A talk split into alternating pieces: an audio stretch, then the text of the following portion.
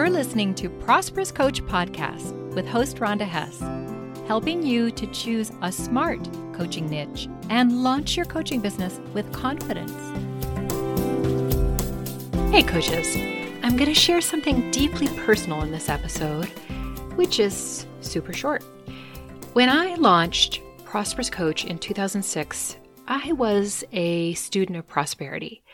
At that time, I called myself a spiritual coach, and the basis of my work with other coaches was about the power of prosperity thinking combined with strategic actions to build your business. I created a membership program with 22 weeks of study called the Coach's Power Path. And during that time, I stumbled upon a book that made a big impression on me. It was called True Prosperity by Yehuda Berg. The concepts in this book are based on the Kabbalah, and that word literally means receive. His idea is that fear of success is ego based, and that fear is not a wall keeping you from what you want, but rather fear arises to pinpoint what you need to focus on. So, fast forward many years, and now I have some practices for my business that I believe help me focus on what I want, but also to detach from outcome. They reduce stress and they reduce worry, and they help me set strong intentions for my business. Am I a master at these practices? No, I am still a student of prosperity and I'm continually working on removing mental blocks about my own success. It's really good work and it does take time. But this is important. I am not a believer that it's wise to sit on a cushion all day and think prosperity into existence. So, my idea is that I earn fulfillment through both strategic actions and beliefs. To assist the process, I devised a few rituals for my business. Carl Jung said something like rituals are how the conscious mind communicates with the unconscious mind. And since most of what we do day in, day out is with our unconscious mind, that seemed like a really good thing to me.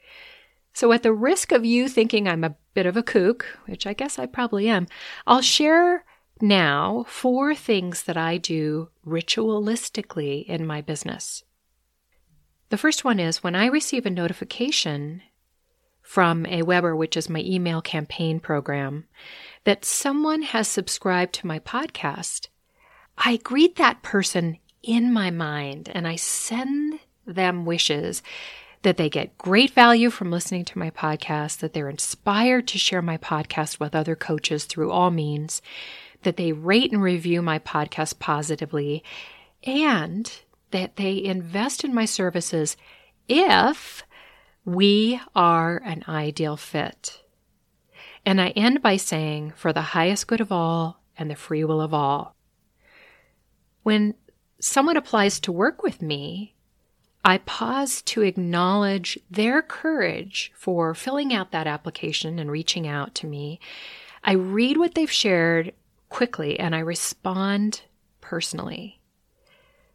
Yeah, you know, this world, there's lots of automated things that we can do in our businesses, but I really believe there are some things we should do manually and personally. And responding to someone's request to work with me is one that I think deserves personal attention. So as I'm writing the email, I send energy with my response that they only enroll. You know, we only have this call and they only enroll if we are an ideal fit.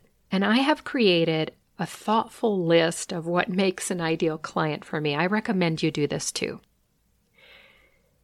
So, another practice I have is when money arrives, whether it's, you know, I just see it in my bank account when I'm doing QuickBooks, or whether it's a notice of a fee payment in PayPal, or I get an actual check, like a royalty check or some other kind of thing. I pause and I receive it. I receive it energetically. I feel gratitude for the person who sent it, for the people who were involved in getting it to me, and I receive it not just into my bank account, you know, but also into my heart. And I do a similar thing when I pay bills, even if it's just an ACH, you know, an automatic payment notification. I feel grateful for the privilege of using that service, and I'm thankful for the people providing that service.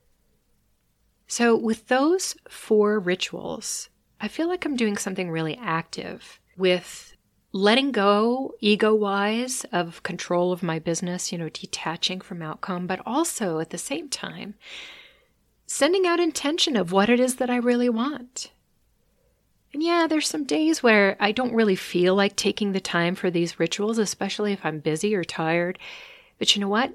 I try to do them anyway because consistency is where the real power is behind practice.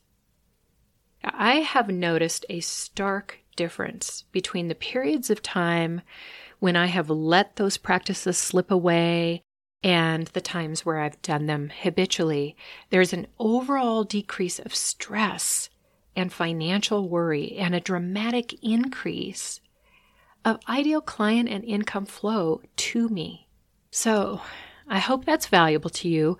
Now I invite you to develop a practice, and a set of rituals that you can put in place that will help you manifest your coaching business success, help you release ego, detach from outcome, and just really have more of a sense of ease and grace in your mind and in your business.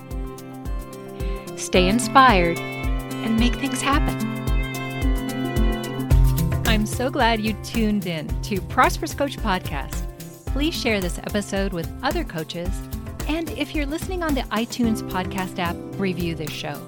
Joel Bass did my theme music. Thanks, Joel.